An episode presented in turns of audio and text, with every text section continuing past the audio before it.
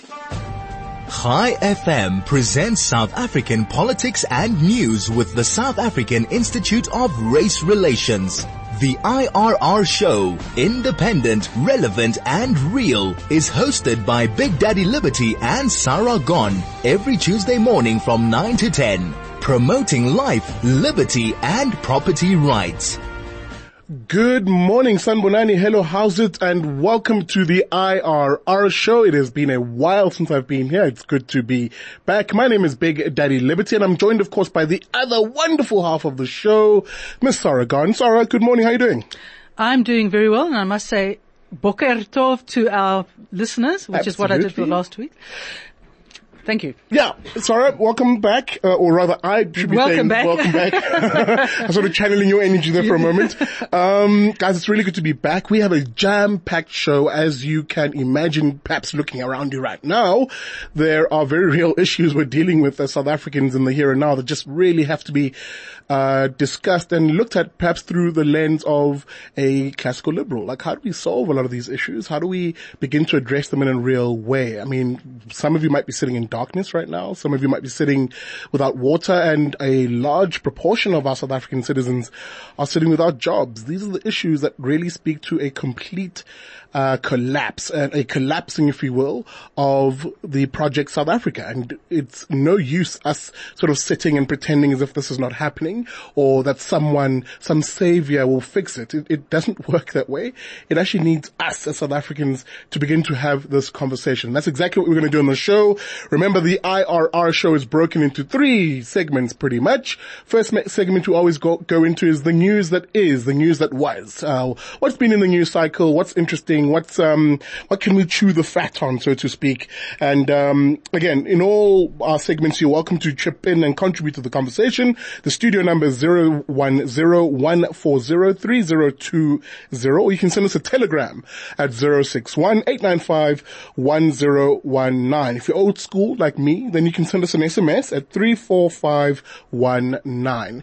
In our special interview segment today, the guest we're going to be having with us is from the Free Market Foundation. His name is Mpiyake Dlamini. We're going to be having a very interesting chat with him. Uh, he happens to be one of the regular contributors to my other show called Blacks Only. Yes, you heard that right. Blacks Only. Purposefully provocative name designed to make fun of society's obsession with race and identity and gender and all that nonsense. Um, but he's an often, he is a regular contributor on that show and we talk about all things through the lens of essentially, you know, classical liberalism and the like, but usually the cast or the guests are quote unquote black people. What we're trying to show is that you can have a group of black people on one show, but the real diversity that matters isn't, isn't racial, but actually intellectual. Intellectual diversity matters more than anything else. So we're going to be bursting a few myths with our guest Mpiyake around exactly who black South Africans are. Are we all the same, homogenous, um, you know, sort of uh, inherently leftist and uh, woke groupings, or do do we differ intellectually and what are those differences and are they even represented in our politics? So we're going to have that conversation after the major break uh, from about half past nine or so as soon as our guest arrives. I'm sure the rain is keeping everybody delayed and traffic is probably a mess. So dear listener, welcome to the show. Um, let's hop straight perhaps into what's been in the news cycle. What's what's the interesting stuff? What's going on? There's no interesting stuff. There is only an interesting stuff, and that interesting stuff is that between uh, Cyril Ramaphosa writing his letter from the president's desk saying that we have problems, but you know, let's handle the stage four. By the end of the day, we were in stage six, um, and there's a, there's a there's a really funny, I think a really funny meme, uh, not a meme, a little video going around where a big guy looks like he comes from Brakpan or Boksburg. He's sitting around his ca- candle. There's a knock on the door. Goes to the door, young spry black man saying, good evening, sir. I'm here from Eskom. He says, yeah, what can I do for you? He says, I've come to, um, implement, impl- implement uh, the stage, stage seven. seven. he says, stage seven? What stage seven? The Eskom guy blows out the candle.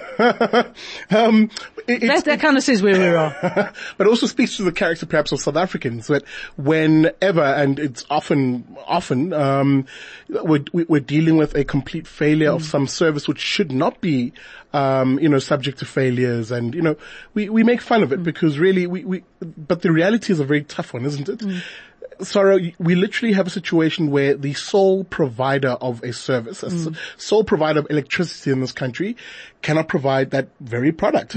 Like what sort of a clown world is that? Well, it, it, it actually goes back, um, certainly in, in my memory, which uh, probably accounts for the age difference.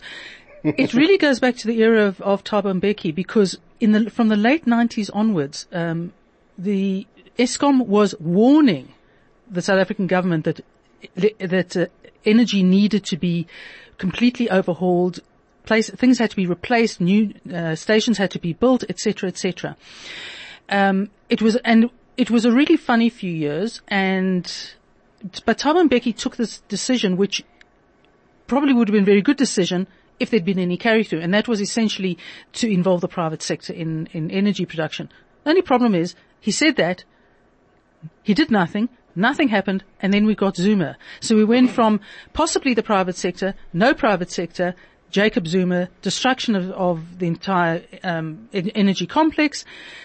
So this has been coming for well over 12 or 13 years. And there's a deeper story here. There's three significant issues that I think the listener needs to be aware of when it comes to Eskom and the load shedding mess that we're in. The one is policy, um, you know, actual good advice being given, but not being heeded. And you're right. The, the Mbeki years with Alec Erwin as the energy minister back then, or public enterprises minister back Dro- drop the, bol- the bolt in the turbine. Absolutely. Whatever. Uh, you know, he totally dropped the ball in that regard. Um, and the second element is ideology. Um, I always warn my listeners that there is a concerted ideological agenda behind why we see a lot of the stuff that we see here. And that is essentially this belief that, um, you know, uh, uh, inherent, uh, an inherent belief, excuse me, that uh, you cannot address something um, such as electricity or water, any of these things that they think should be run by the state solely by having the private sector come in. So that's where you see the resistance come in. It's ideological because,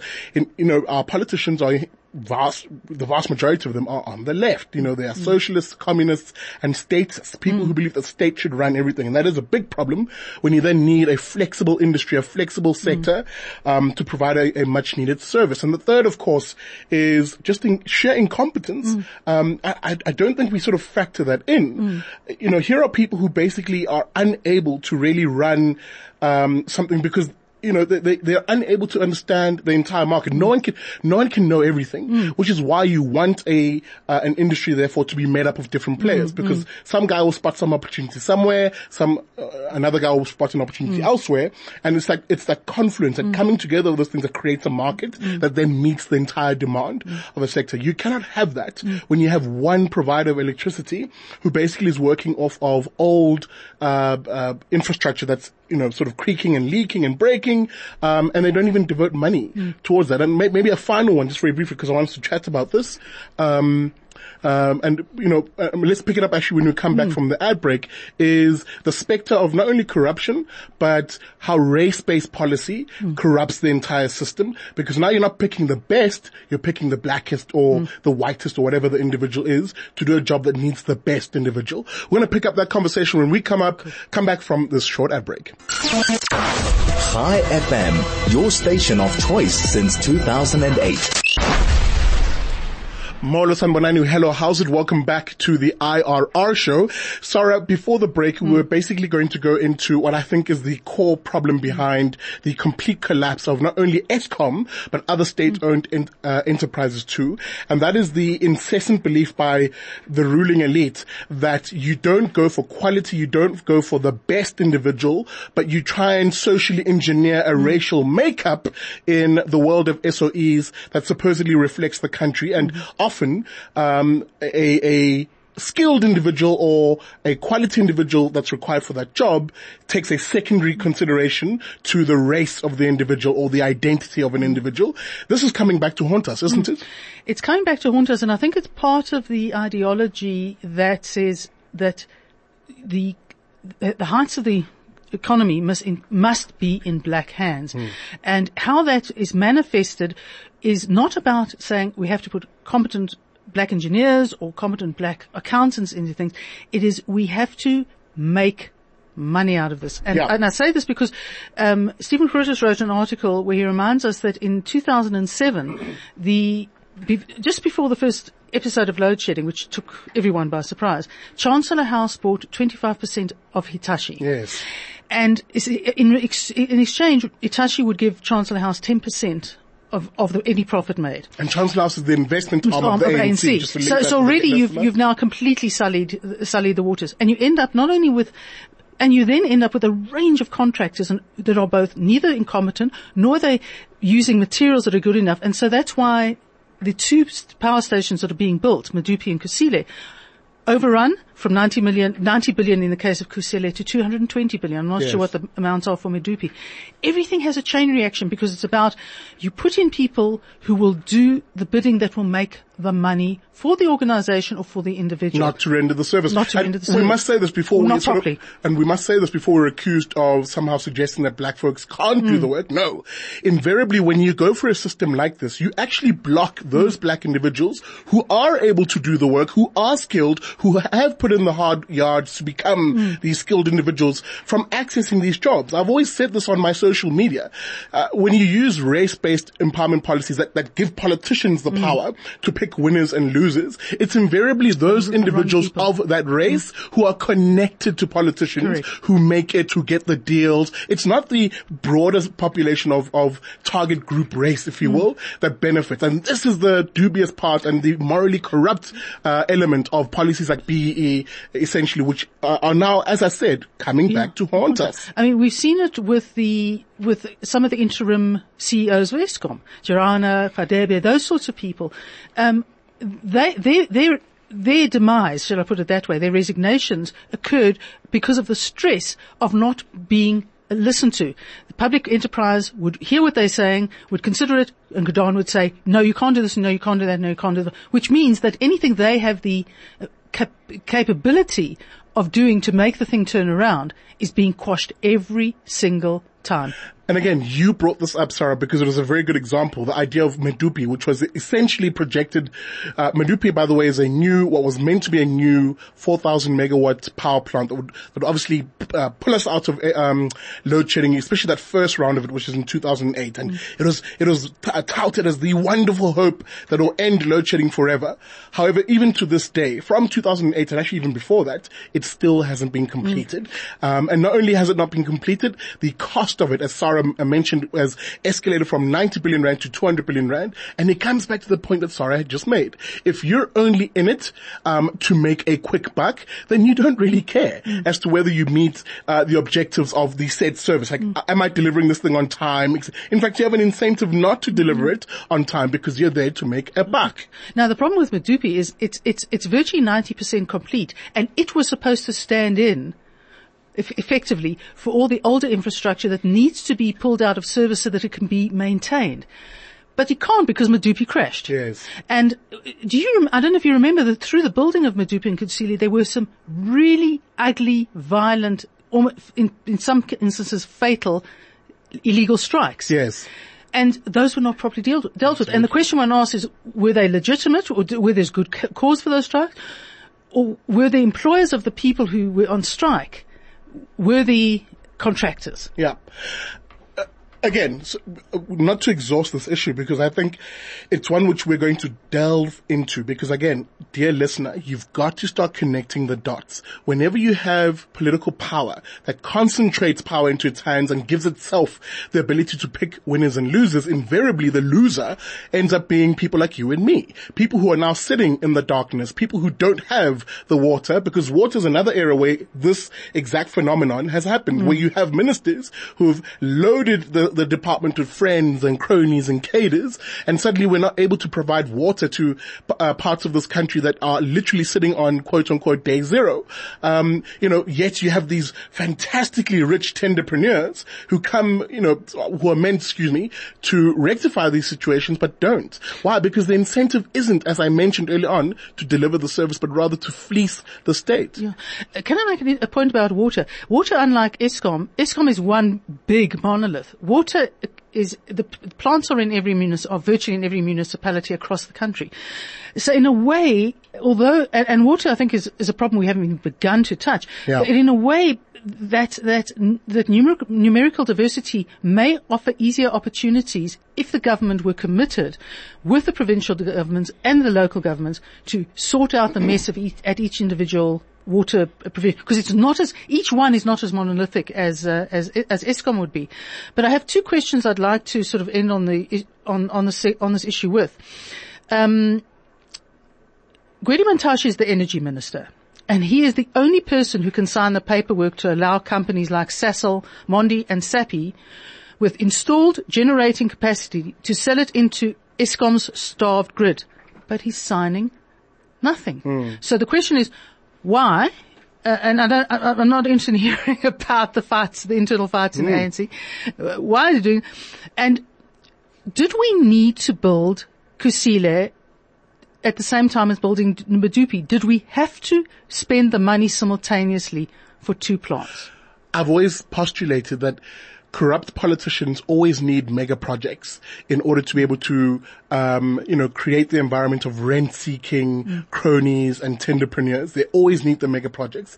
That's why the proposed nuclear spend by former President Jacob Zuma, um, irked so many people because I think we saw the writing on the wall. You know, here's a mess. It, it was pr- touted, of course, to be a super, super, almost uh, akin to the spending on the arms deal. Um, and we all sort of went, hey, hang on, let's let's just take a chill pill for a moment. Not to say that we don't need nuclear power because I think it is. Um, and I know you know some hippies will disagree with me, but we'll have that debate. Um, but nuclear power is the most cleanest, the most efficient way to provide um, of mass ma- amounts of electricity and it's reliable. But we were very cautious as South Africans, rightly so, because we saw the writing on the wall in terms of how the ANC and really leftist politicians operate. They do these mega projects that are difficult to essentially account for every rand and cent. You need sort of very good governance uh, in, in project managing them, but effectively they go for these because you can make a quick buck mm. by inviting your friends to be the tenderpreneurs, the cronies. Um, that's why I gravitated, I shifted the conversation to water or included water mm. into the mm. conversation. And I can very well also include the national health insurance because mm-hmm. it is a proposed big mega project. I mean, if you're literally taking all the funding for healthcare and you're putting it into one into pot centre. It's like a called the hole. called the National Health Fund, then you know exactly the writing on the wall. Suddenly you'll have a sprouting of tenderpreneurs who are going to be providing medical Mm. goods, even though they have no interest or even history in providing that service. It is a dangerous, um, it is a toxic sort of cauldron that we're, we're Mm. all bubbling in, and no one is calling out the elephant in the room and saying, "Hey, how about you actually take a moment, stop, and you re." Configure government, if you will, to be as small as possible, to be as lean as possible, and as for as many of uh, for as many of the services it renders to be rendered by the private sector. Because as I men- mentioned in, in vlog 16 on my show, please check it out on the Big Liberty Show. Um, I had a little bit of a rant on this issue because it's such a it's it's beginning to affect the people that I care about most, which is you, the South African, and your families. As I mentioned in that vlog, you now have a situation where private sector companies in this country who run mega operations themselves do so efficiently and do so on an everyday basis and there's no issues. For instance, as I made I mentioned on the show, um, SAB, the South African Breweries, runs a mega multi-billion rand operation in this country, but you've never heard them say, well, look, we're really sorry, we can't provide beer in Durban today. We're going to beer shed the country and certain people. Now that would have a result. Absolutely. and you've never heard Pick n Pay or Woolworths or any of our major retailers who also run extensive mega billion rand operations. In some cases like ShopRite, I mean, it has a network of shops all over Africa, not even just South Africa, but you've never heard them say, yeah, look, we can't actually provide groceries in this part of the world. We're going to rotate who gets to buy groceries at any given time. So that the myth the myth that somehow government needs to be running these mm. mega services is exactly that, a myth. Give it to the private sector, make sure there's checks and balances and accountability, and make sure that South Africans are served um, as they should be. The, the- um, yeah, I mean, let's put it this way. There, there, there, there, there, have been a couple of really worrying examples of, of things going wrong with this load shedding. Three mines had to close operations because while they could send their workers down the mine, they couldn't be sure there'd be electricity to pull them back up again. Yeah. Now, anytime something happens in a mine where a mine worker is is is in, is injured or, or killed or potentially or there's a rockfall, the the the, the unions blame management. And Yeah. here's and here's a scenario where where they will. Be, nothing could even happen. Ev- Everyone is in the same boat on this one, and we are affecting a the major industry. Yeah. Uh, maybe to cap the point of, because I want to go, go into some of the other issues they had raised, um, and it looks like we have a few comments um, coming out uh, from the telegrams. Uh, we have a anonymous, perhaps, account who basically says it needs no coal, no nuclear, just water power. Uh, that's obviously, I think that's the, um, the, the, the touted hippies that I mentioned would probably come after me for mentioning nuclear. And that's fine. I mean, I, I'm not averse to hydroelectric electricity, but you might have a situation, for example, as you have in other parts of sub-Saharan Africa where if you have extended drought periods, um, if you have extended drought periods, you know, you might not be able to produce that water from the dams because, you know, there's just no water running through the actual dam itself. Um, we have another comment here, uh, from, is it Karen Oshery, o- Oshery, Oshery, sorry. Um, Karen, I'm going to read your comment just now. Oh, she's just basically saying, awesome show this morning. Thank you very much. I appreciate that. Um, so, um, you know, perhaps as I, as I sort of get really frustrated and I'm trying to calm myself down, let me just quickly introduce our guest who's just come in. Um, Piaki Gamin, who I made mention at the beginning of the show from the Free Market Foundation. Um, he is a writer and an analyst at the Free Market Foundation and really we are very glad to have you join us in the studio, Piake. Piake, we were actually talking about Eskom right now, um, and we're sort of breaking down just how terrible it is when you give politicians concentrated power to provide services which really should be in the hands of a diverse market, uh, markets that meet obviously different needs, and consequently you'll have the bottlenecks, the load shedding, the, uh, you know, the the um, the blackouts, if you will because essentially you've given it to people who, who have no incentive of providing the service, but rather making a quick buck uh, to fleece the the, the, the, the the service. I know we wanted to talk about something else, but do you want to weigh in on this one? So I, I, I think your, your point about incentives is absolutely spot on. And uh, thank you for having me on. Uh, so uh, the, your point about incentives is spot on because if you look at things like capital, one of the problems at Eskom is that the plants have not been maintained. So uh, some of your listeners may may be surprised that all of a sudden we have problems with wet coal, uh, when all of these years we've been having rain and then we haven't been having this problem. And so what has, what seems to have happened from just what I've heard from some of my friends at Eskom is that uh, because they haven't maintained their plants hmm. and because there's always a, a variance when they when when you have rain there's always we produce less electricity. But you always that's that's in the within the system there's a backup for that in the sense that we have overcapacity and things like that. But because of this lack of maintenance mm-hmm. we don't have that spare uh, capacity. A couple of units are down across the country and it's just a disaster with the addition of Medupi and Kusile and so these people don't have the investment the incentive to take care of the capital because it's not theirs Absolutely. it's as simple as that. If you are a private shareholder in a company, the, all the capital is yours. You have an incentive in taking care of it. And, and, and I think you've hit the nail on the head in terms of the fundamental issue here, because we went through, uh, what I argued is, is the top big three reasons, you know, race-based policy being one, because it destroys incentives essentially, because if your major incentive is not to provide a quality service because you're skilled in it and you are invested in it and you're just placed there because race was the biggest, uh, determinant of you being in that space, then you're not really going to be driven to also provide the best service because you know you can always get work, you can always get a contract based on something completely irrelevant to what's needed, which is, you know, in this case, they use race. Yep. Uh, that's that's true as well. Yeah. But Mpiyake, we actually brought you on because we wanted to have a chat. Um, you and I are on my regular show, the weekly show called The Blacks Only, and I've explained to the listeners that it's purposefully provocative name designed to basically elicit, um, or to mock, if you will, uh, our society's obsession with race, um, and often the assumptions, raci- uh, racial assumptions that somehow groups of people are all the same. In this case, blacks are all the same, and you know we're, we're all inherently leftist. We don't believe in other ideas, and we mock this by literally having a show called Blacks Only, where you can have a panel of three, four black individuals, but we're all different in our in our thoughts and ideology. I was going to put it in a very sort of white privileged way. I was going to ask um, Piake the question, um, can a black man become a liberal? Uh, well, I, I, I think uh, empirically, since, Oh God, a big word. me, since I, I, since I see Sihle here, he's a pretty strong liberal. Uh, of course, there's myself and a few others, uh, Gwen Ngwenya, uh, Sakele Mpele in parliament and so on and so on. There are so many liberals out there that, uh, that are black. And it's just like, you know, it, it's a, it's, it's only an issue for, um, people, let's say in other, um, uh, movements such as the ANC who, who think in this way, in this racialized way.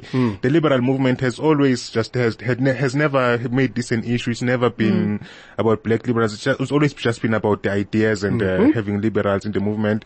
It's, if you look at back at the history, the liberal movement has always been the most non-racial movement. It has right. always had black members, black people fighting on, on behalf of liberty. When you look at uh, the history of some of the other movements in this country, they've always, they've, they've all struggled with race, whether it was the National Party, the ANC and so on. And so I think I, I, I, I, I yeah, I made the right choice. So, and obviously the black people can be liberal. Thank God. Which comes back to our ideas then, Mpiyake. What do we believe in as, as, you know, classical liberals, liberals, anarchists, and libertarians?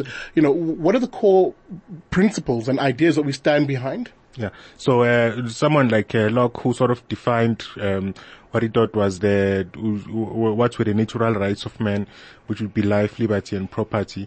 And so when you look at those things, uh, basically they they all uh, you have self ownership, you have you you own yourself, you have liberty, you have you are free to act with with with, with whatever you own, and then you can. Uh, exercise property property ownership of over other things that you that, that someone else doesn't own. So all of these rights are yours guaranteed as long as you do not transgress anyone else's rights to the same things. And so you you, you all of these things are yours. You you have you have liberty by just be, by, by by being a human being, being a rational human being, someone who exists and who can uh, think for themselves, who have consciousness. Then you have all of these rights. It's a great thing. So uh, people should use their rights and not really just subordinate them to to someone else or a collective or something like that. Yeah. I, I had a thought yesterday. Um, I was just thinking of the idea of freedom, and it was probably in the context of our earlier uh, discussion. Um, and it strikes me that that the striving, the ANC striving for the national democratic revolution, um, and the Marxist, socialist, Marxist, Leninist ideals, that the the actual, the key issue that the ANC is striving against is freedom. Yeah. Um, why? I mean, surely free, the idea of a, a, a, philosophy that follows freedom should be a much more attractive option.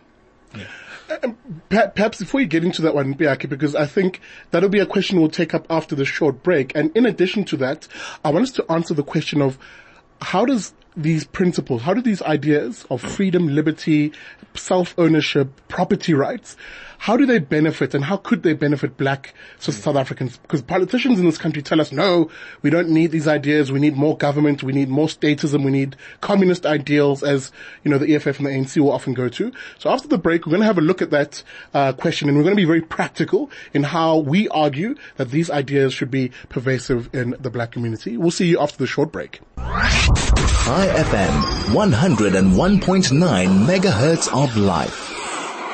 Molo Sanibonani, hello, how's it? Welcome back to the IRR show. My name is Big Daddy Liberty and you're joined, of course, by my other half of my, uh, of the show, excuse me, uh, Sarah Gon and our guest, Mpiyake Gamini. But Sarah, you have something to read?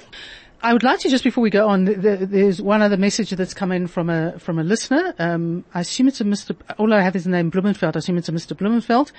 I have an economical power production system that produces at a fraction of the cost. Can't get an appointment to show it. That is not entirely surprising, and hmm. I don't have an immediate answer. But I will. What I will do is undertake to look into it with people who know better than I do, and come back on the next show perhaps with hmm. some suggestions. Because I'm no doubt going straight to government is Absolutely. Just not gonna get Hitting anywhere. a brick wall. I mean, there's no incentive for them to innovate in mm-hmm. most cases.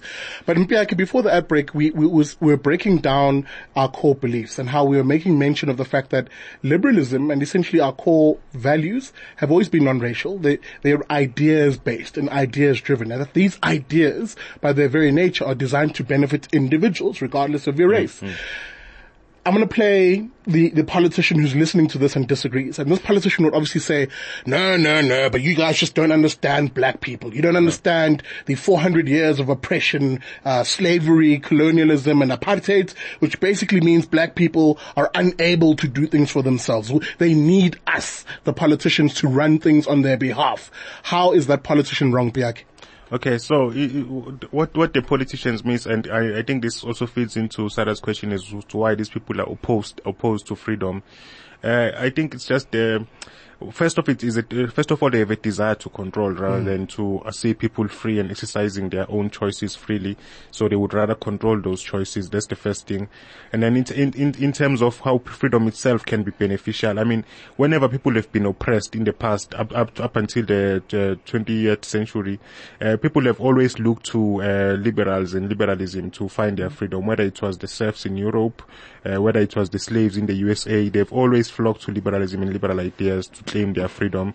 And so some, something has changed and I think a part of it is the rise of Marxism. They've, they've fooled or they have suckered enough people into believing that uh, freedom is subordinating to yourself to some bigger collective that knows exactly, perfectly, more than you, you do, exactly what you need, exactly what you want at any given time. Mm-hmm. And so this is just a, a completely unsustainable system and, and you see by its results, whether it's in the USSR, China and so on.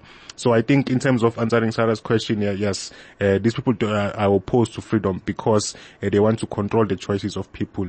And then the second thing is in terms of how uh, uh, liberalism can be beneficial. I mean, people, that's how you claim your freedom. That's how you, uh, for example, let's just take health in, in, in black communities, in the townships, for example. why are we not seeing the people who are health entrepreneurs starting up in the townships and mm. sort of providing those services, whether it be financing for health or actual hospitals and clinics. And then if you start to look at it, you will see that there are dozens and dozens of government regulations regulating health and health professionals, not what they can do. Even such things that everyone takes for granted, like uh, medical licensing, licensing of doctors, things like that provide a real barrier. Mm-hmm. I mean, um, a lot of people believe in traditional medicine because some of it uh, it works for them. It's uh, it's, it's not as um, it, it's not it's not founded on a basis of science like uh, medical sciences, but in, in many cases, these people are very uh, empirical in how they choose their herbs and so on. So mm. it can work for some people. And so if you just allow people to make choices for themselves, they will they will eventually find what's what's the best option for them. And so it, it, it so it's just this accepting this principle that individuals can decide and not being scared on their behalf and stopping them just because we are scared on their behalf. Mm. In fact, in fact, the choice issue becomes interesting in health. Mm.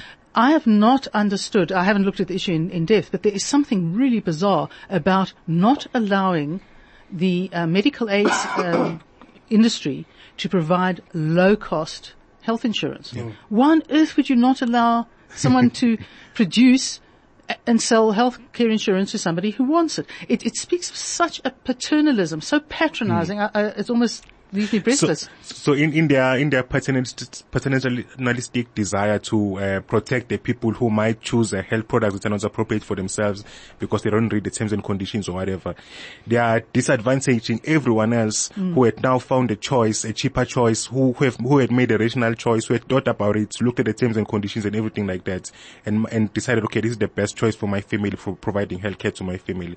So they are throwing away all of those people and saying, okay, your right to choose to make the best choice for made, it doesn't matter. What matters is protecting this particular mm. individual who has made a stupid choice. And this is the choice we keep making as South Africans. And if, if, if, if we keep doing this, punishing people who can think for themselves, who can sort of uh, decide for themselves, make their own choices, mm. we will have less and less of those people because our society will keep on in, in punishing those people. Mm. And what you will have, what you will have, you will have a real race to the bottom. I think you've made a, a, critical point here, which is liberals in this country have always been the strongest advocates for all South Africans, yeah. regardless of race, to have the freedom to choose and the freedom to pursue their own lives, their own happiness. This has real world applications in terms of policy. Mm. You mentioned health being a good example where regulation gets in the way of entrepreneurs who then obviously can't provide a service that they clearly have spotted is required mm. in the community. Um, let's, let's move to another one I think is, is super important. Education, because we're running out of time. Mm. We're only about four yeah. minutes left. Education is a super important one in that regard. Um, the state has always held a iron fist on education, much to the detriment of the very people they, they claim to advocate for, i.e. black South Africans.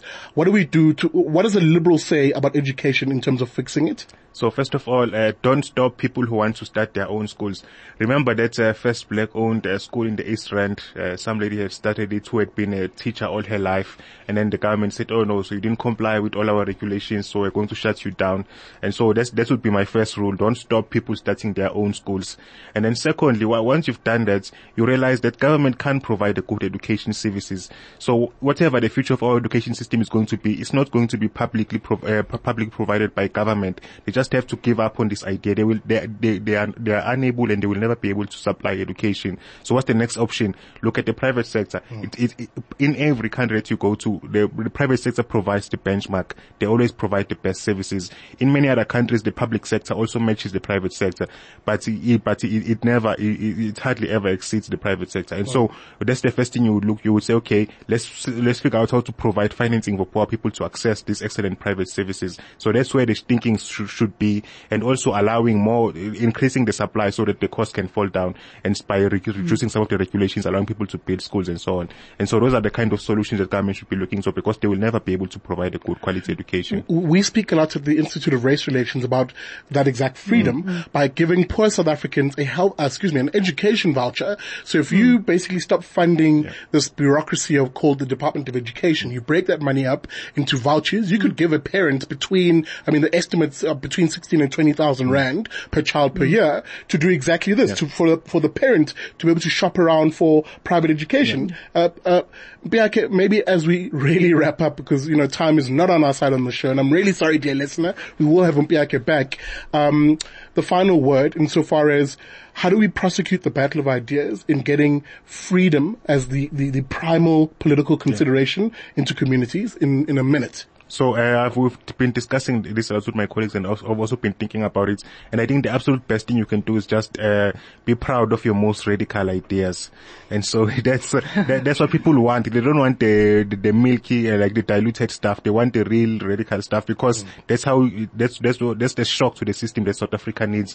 Because we've we've been hearing the sort of uh, centrist type talk for a long time now, and South Africans are not interested. And if you look across the world, no one is interested in the in centrism and finding the middle uh, what it is. People, people want, um, something that resonates strongly with their values. And I think the time has come for that. Absolutely. Yeah. Guys, thank you very much. Mpiyake Kamini from the Free Market Foundation. We really appreciate your time. We will definitely have you back on here. And thank you, dear listener, for joining us on the show. Remember, you can find your favorite fat boy, Big Daddy Liberty, on your social media. Uh, just search Big Daddy Liberty. Watch all my content. There'll be some really interesting stuff going out this week. Sarah Gon, of course, is going to be with us next week as uh, we break this down again on another episode of the IRR show. Thank you guys. We'll see you next week.